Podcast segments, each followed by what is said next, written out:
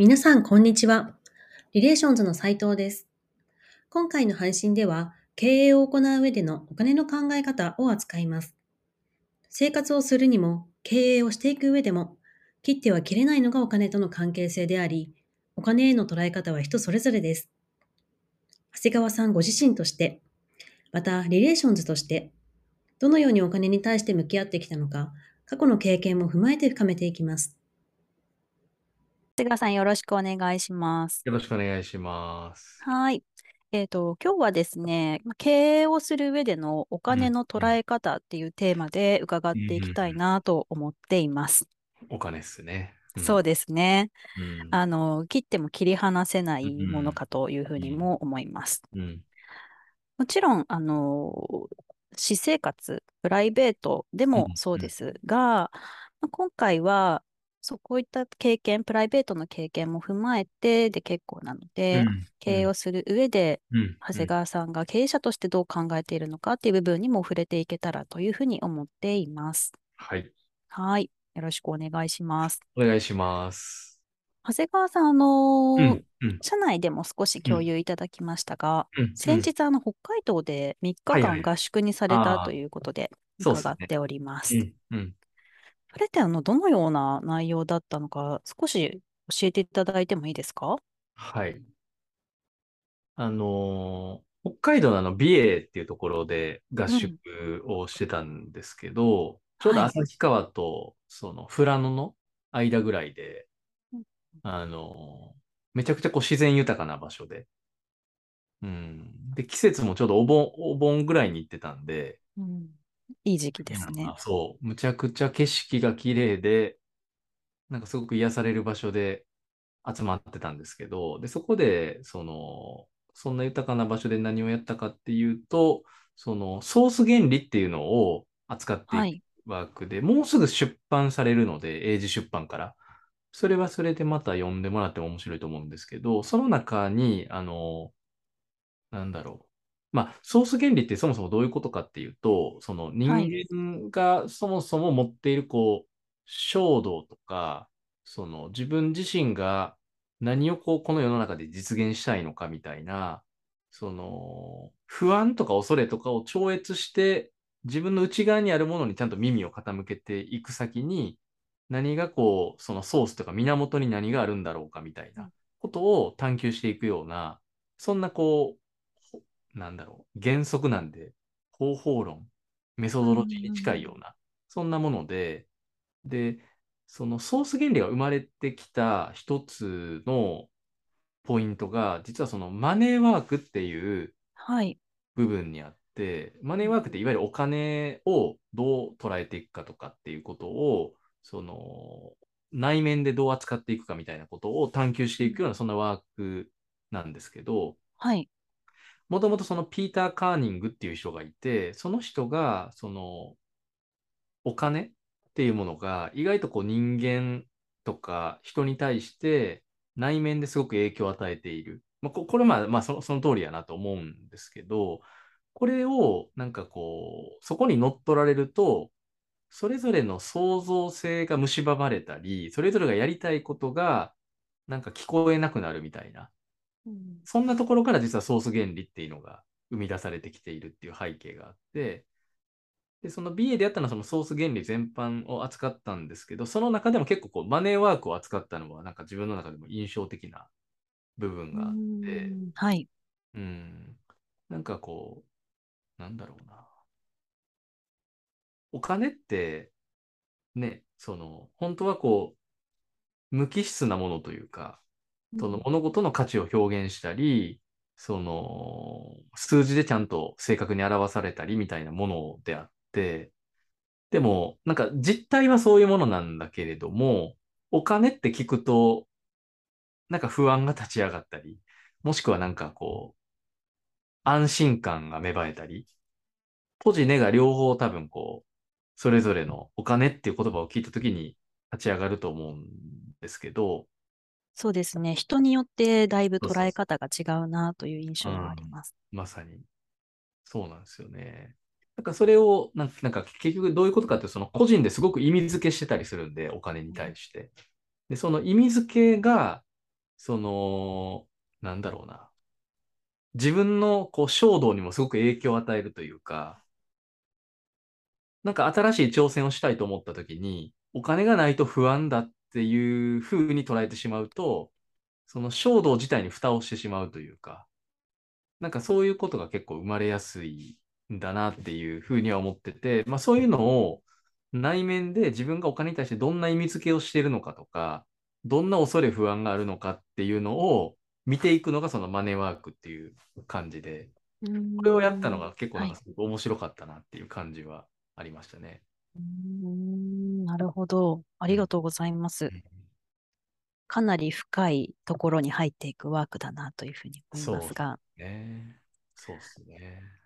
ちなみに、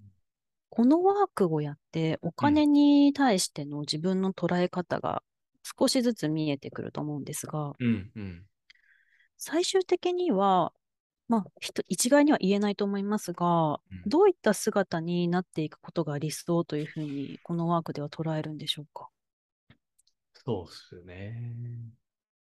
まあ、人間なんで、そのね、欲とか、いろんなものは多分、なかなかすぐ手放せるもんじゃないんですけど、なんか大切なことは、その今一番奥にある衝動に目を向けていくっていうことが大切で、で、なんだろうな。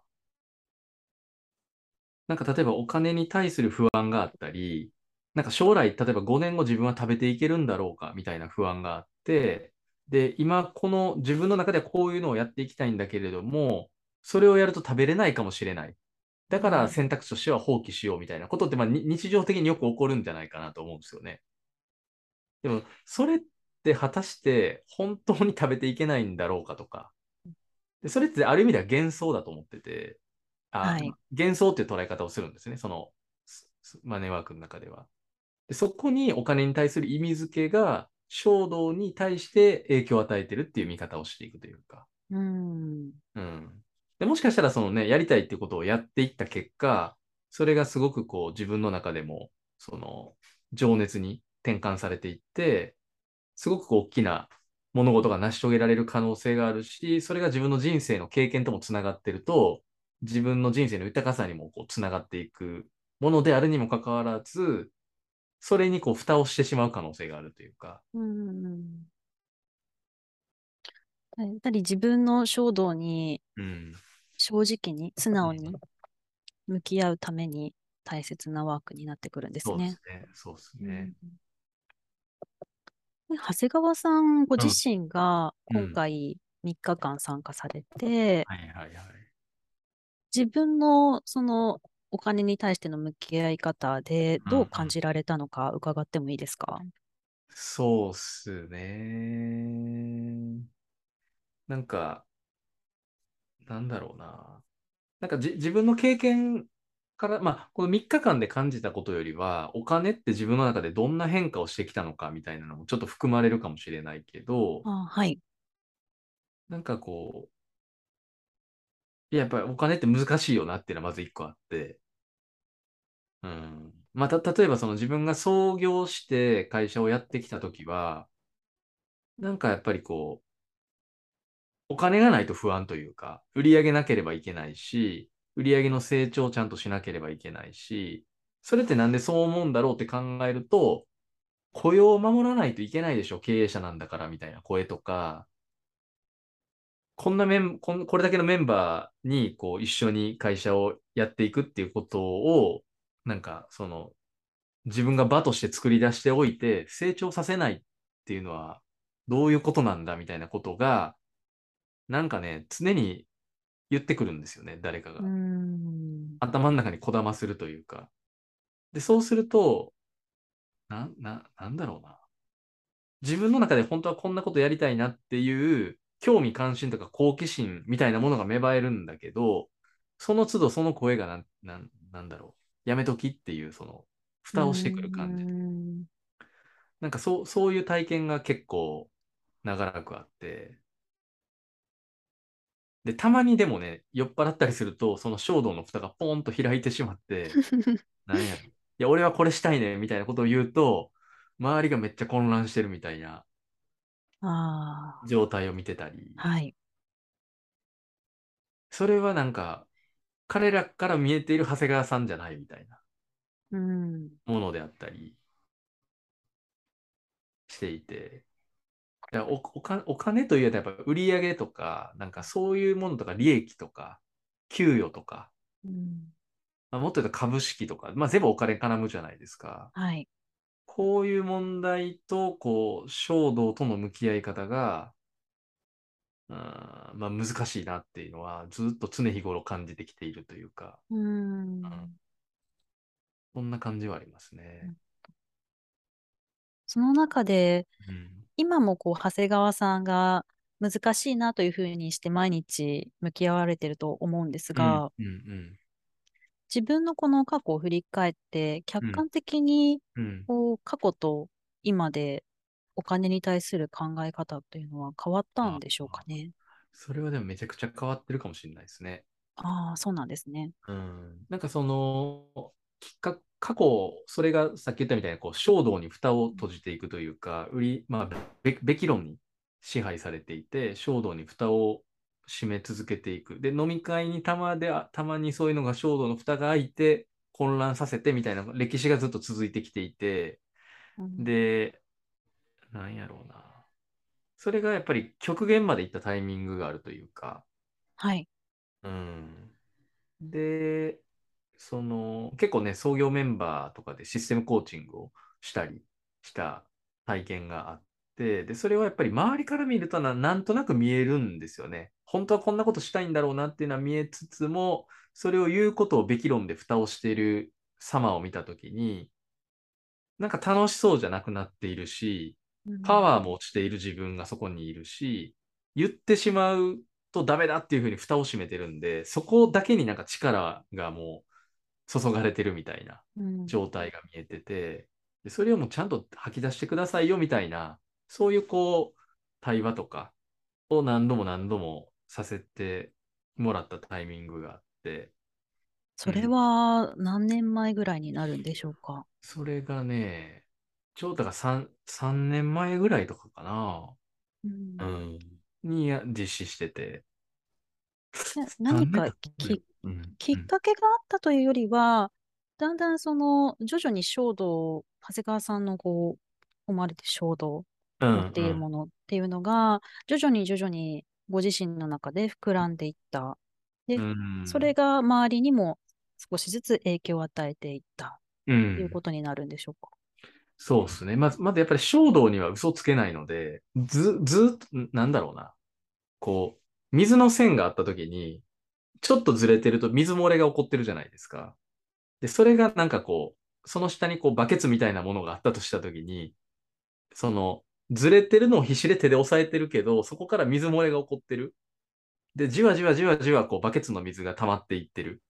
状態で、それにあんまり自分では気づけてなくて、なんか、それがポーンとこう弾ける瞬間っていうのが、そのシステムコーチングとかやっていく中であったなっていう感じがしますね。うん。その時は、具体的に、あのー伝えていただける範囲で結構なんですが。そうですね。その時は、だから結構その、今、リレーションズで言うと、その、コンサルティング事業があって、当時、あの、ウィスタントとかセレックとか、いくつかの事業があって、はい。で、なんかじ自分としてはどこに注力したいのかっていうのは、なんとなくずっとあるんですよ。でも、その、創業から一緒にいるメンバーたちが、やっぱりやっていきたい世界観も見えるんですよね。うん、で、自分の衝動だけ押し通すと、彼らが大切にしていたものを線を引く可能性があるし、でもそれってエゴだよねっていうふうに思って、蓋を閉じていったりしていて、で、相手がやりたいことに関しても、なんか具体的にやっぱり口出しをしない自分っていうのが立ち現れたりしていて、それはやっぱり関係を損なうのが怖いみたいなことから、いや、内側ではいろいろ溜まってるものがあるんですけど、それにずっと蓋をしながら過ごしてきた期間がすごく長くて。苦しそうですね。うん、で、それをシステムコーチングでいろいろ洗いざらいお互いに伝え合ってみるみたいな瞬間を一度体験をして、で、改めてやっぱりそういう流れの中で自分が本当に何を大切にやっていきたかったのかとか、で、もちろん相手がやっていきたい世界を否定したいわけじゃないので、それはそれでやってくれたらいいじゃないっていうふうには思うんですよね。でも自分がやりたいことに嘘をつくのはもうちょっと限界だよねっていうのもあったりして、で、まあ、そういうのを対話していった結果として、最終的にはこう、そのセレクト、ウィスタントに関しては、その当時やっていたメンバーに、こう、事業を譲渡していくっていう風な選択に最終的にはなっていって、で、今のこう、リレーションズの会社に生命力をみたいな領域に、あの、焦点を当てていくことになるんですけど、なんか、その時に初めて自分の大切にしたい衝動をちゃんと握ってあげ、なんか、ちゃんと握ってあげたというか、ちゃんと、なんやろな。ちゃんと大切にしてあげたみたいな感覚がちょっとあって。そうした時に、自分の中からなんか想像もしてないような行動力とかエネルギー量みたいなのが、なんか自分の体の中にみなぎってくる感じがあって、そこからなんかリレーションでリスタートとか、ああいう流れ、リスタートっていうその組織を改めて再スタートしていくっていうような取り組みとかにつながっていくし、えー、その会社に生命力をっていうのにつながるようなコンサルティングを自らこう率先して実行していくみたいなエネルギーがこう湧き出てくるような感じになってきて、なんか、そのサイクルが回っていったときに、なんか自然と動ける自分がいて、その時に別になんかお金のこととかは別に考えてないんですよね、やっぱり。うん、そうなんですね。うん、そう。でもなんか売上的なところも少しついてくるようにもなってきているし、まあじわじわじわじわやっぱりその行動が大きくなっていってるっていう実感があるので、で、さっきの質問でいくと、昔と今で何が違うかっていうと、はい。まあ、ちょっと語弊があるかもしれないし、なんかど どう捉えられるかはちょっと不安はあるものの、まあ、ぶっちゃけおお金とかってどっちでもいいよねみたいな世界観に行っちゃってる感じはあるかもしれないですね。で、まあ、最悪いろいろ全部ななくなったとしても食べていけるだろうし、うん。あとなんか友人で木こりとかしてる人で、ほぼ自給自足に近い生活してる人たちも知ってたりするし。へえ、そうなんですね。うん。だからなんかこう、なんだろう、べ、べき論に支配されるとあかんと思うねんけど、その子供をいい大学に入れないといけないとか、子供のためにこういうお金残さなあかんとかってなると、この何歳までになんぼ稼いでみたいな設計するんですけど、そういうのももうどっちでもいいやんっていう感覚もちょっとあって、なんか本当に衝動から生きていくと自然に、別になおお金は多分そこについてくるような気がしているので、必要なことをちゃんと届けていけば、なんかそ、そんな風な変、なんか、すごい変化が自分の中に起こっていってるような感じはあるかもしれないですね。今伺っているだけでも過去と今で相当な変化があったんだなというのを、